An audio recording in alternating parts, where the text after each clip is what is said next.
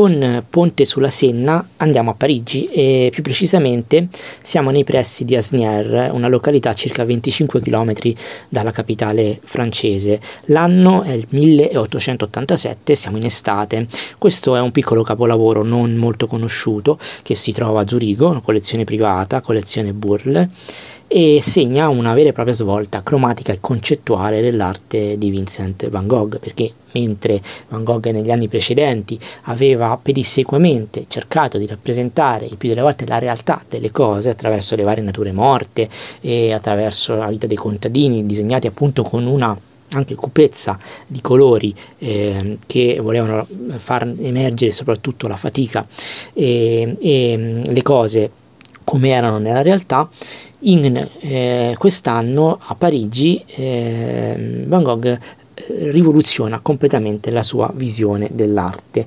E, ehm, così il colore diventa libero di emozionare, di trasmettere in modo autonomo. La luce di questo capolavoro è data dai toni blu e arancioni che come potete vedere si alternano e danno vita ad un insieme unico. Si ha qui un'impressione della natura, si ha solo appunto l'impressione eh, del luogo. Eh, si può immaginare a che ora Van Gogh ha visto questa luce particolare e a che ora poi eh, ne è rimasto rapito, ma non potremo mai averne una certezza. La certezza non interessa più.